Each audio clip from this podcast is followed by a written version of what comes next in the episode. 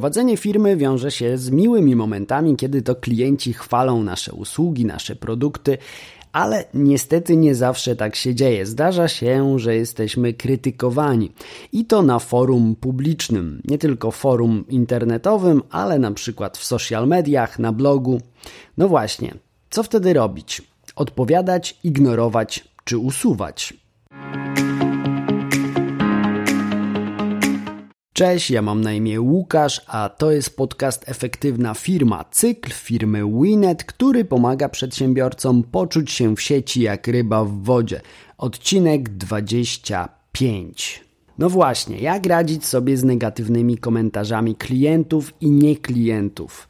Przygotowałem 7 wskazówek, które ułatwią Ci opracowanie strategii działania w sytuacji kryzysowej. Przypuśćmy, że na Twoim profilu facebookowym pojawia się negatywny komentarz dotyczący Twojej oferty.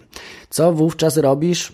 Odpowiadasz na ten komentarz. To bardzo ważne. Wówczas pokazujesz, że jesteś zaangażowany w sprawy swojej społeczności i yy, gotowy do interakcji. Na przykład, a może o tym nieco dalej. Więc punkt pierwszy: szybko odpowiadaj na komentarze. Punkt drugi. Jeśli sprawa zaczyna się rozwijać albo czujesz, że możesz rozwiązać ten problem, bo jest to coś, co na przykład klient może zareklamować, postaraj się sprowadzić tę rozmowę na teren prywatny, czyli porozmawiaj na tak zwanym privie albo poproś o numer telefonu na privie do klienta, żebyś mógł do niego zadzwonić i wyjaśnić wszystkie te pretensje i y, jego opinię, którą wygłasza publicznie. Nie ma sensu bić się, wojować na oczach wszystkich. Wskazówka numer 3. Staraj się nie nastawiać bojowo. Przyjmij zasadę, że klient ma zawsze rację. Jeśli ktoś ocenia negatywnie Twój produkt, powiedz, że jest Ci przykro. Jeśli jesteś w stanie to jakoś wyjaśnić, możesz to zrobić w kilku krótkich e, zdaniach.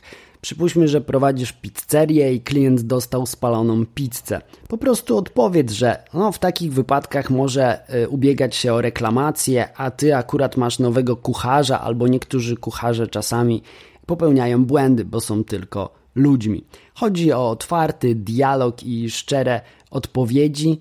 Cóż, chowanie głowy w piasek, szczególnie przy takiej konstruktywnej krytyce, jest raczej źle widziane. Warto często traktować skargi jako coś konstruktywnego, jako informację zwrotną, która pozwoli ci ulepszać po prostu swoje produkty czy usługi. A wchodząc w dialog z takim niezadowolonym klientem, możesz zmienić go z niezadowolonego klienta na klienta stałego, który będzie po prostu do ciebie wracał. Niestety nie wszystkie komentarze są zawsze konstruktywne. Zdarza się tak, że klient atakuje i obraża.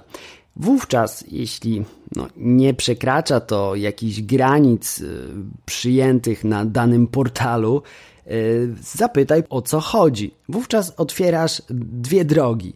Albo klient zamilknie i nic nie odpowie, wówczas będzie to świadczyło, że był to po prostu atak mający na celu zwrócenie na siebie uwagi, albo napiszę o co chodzi i wówczas możesz zastosować te taktyki, o których powiedziałem wcześniej, czyli jest mi przykro i że doceniasz krytykę i starasz się rozwiązać daną sytuację. Czasami zdarza się tak, że komentarz jest wyjątkowo wulgarny albo zawiera groźby. Wówczas można go usunąć albo zgłosić.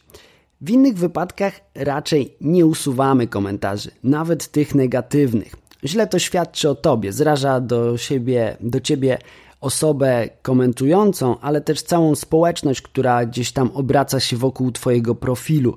E, świadczy to o tym, że coś ukrywasz, starasz się coś zatuszować. No, psuje to wiarygodność Twojej firmy. Dlatego zasada jest taka, że merytorycznych komentarzy negatywnych na pewno nie usuwamy. Staramy się usuwać tylko te komentarze, które przekraczają granice dobrego smaku, granice kultury. I czas na ostatnią, szóstą wskazówkę. Nie odpowiadaj wszystkim. Nie trzeba tego robić. Najpierw warto zidentyfikować, co to jest za osoba. Czy to przypadkiem nie jest profil, który powstał tylko po to, żeby e, obrażać w komentarzach? Czy to nie jest świeżo powstały profil? Czy to po prostu nie jest internetowy troll. E, dlatego warto weryfikować te komentarze i sprawdzać, z kim mamy do czynienia. Czy to jest rzeczywiście osoba, która jest na Facebooku od lat, ma swoich znajomych, swoje zdjęcia i mamy pewność, że korzystała z naszych usług lub z naszych produktów, czy po prostu jest internetowym hejterem. Warto na to zwrócić uwagę, żeby nie wchodzić w publiczne kłótnie i bijatyki na słowa w komentarzach. To tyle wskazówek, które przygotowałem na dzisiaj.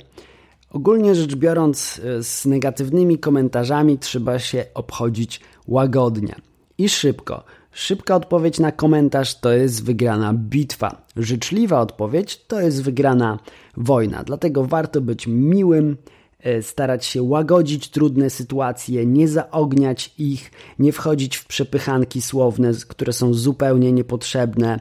E, jeśli sytuacja jest naprawdę skomplikowana i złożona, warto odezwać się do tej osoby prywatnie, czy telefonicznie, mailowo, albo prywatnej wiadomości na danym portalu, żeby wyjaśnić po prostu sytuację.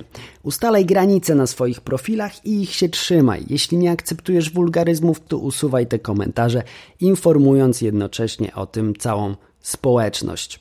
Wskazówki, które tu przedstawiłem, sprawdzą się w mediach społecznościowych, czyli na Facebooku, Instagramie, Twitterze, ale także w komentarzach na blogu, więc myślę, że każdy przedsiębiorca znajdzie tu dla siebie coś, co pomoże mu prowadzić e, dialog, komunikację ze swoimi klientami, nie zawsze miłymi i sympatycznymi, bo no, nie tylko tacy się zdarzają.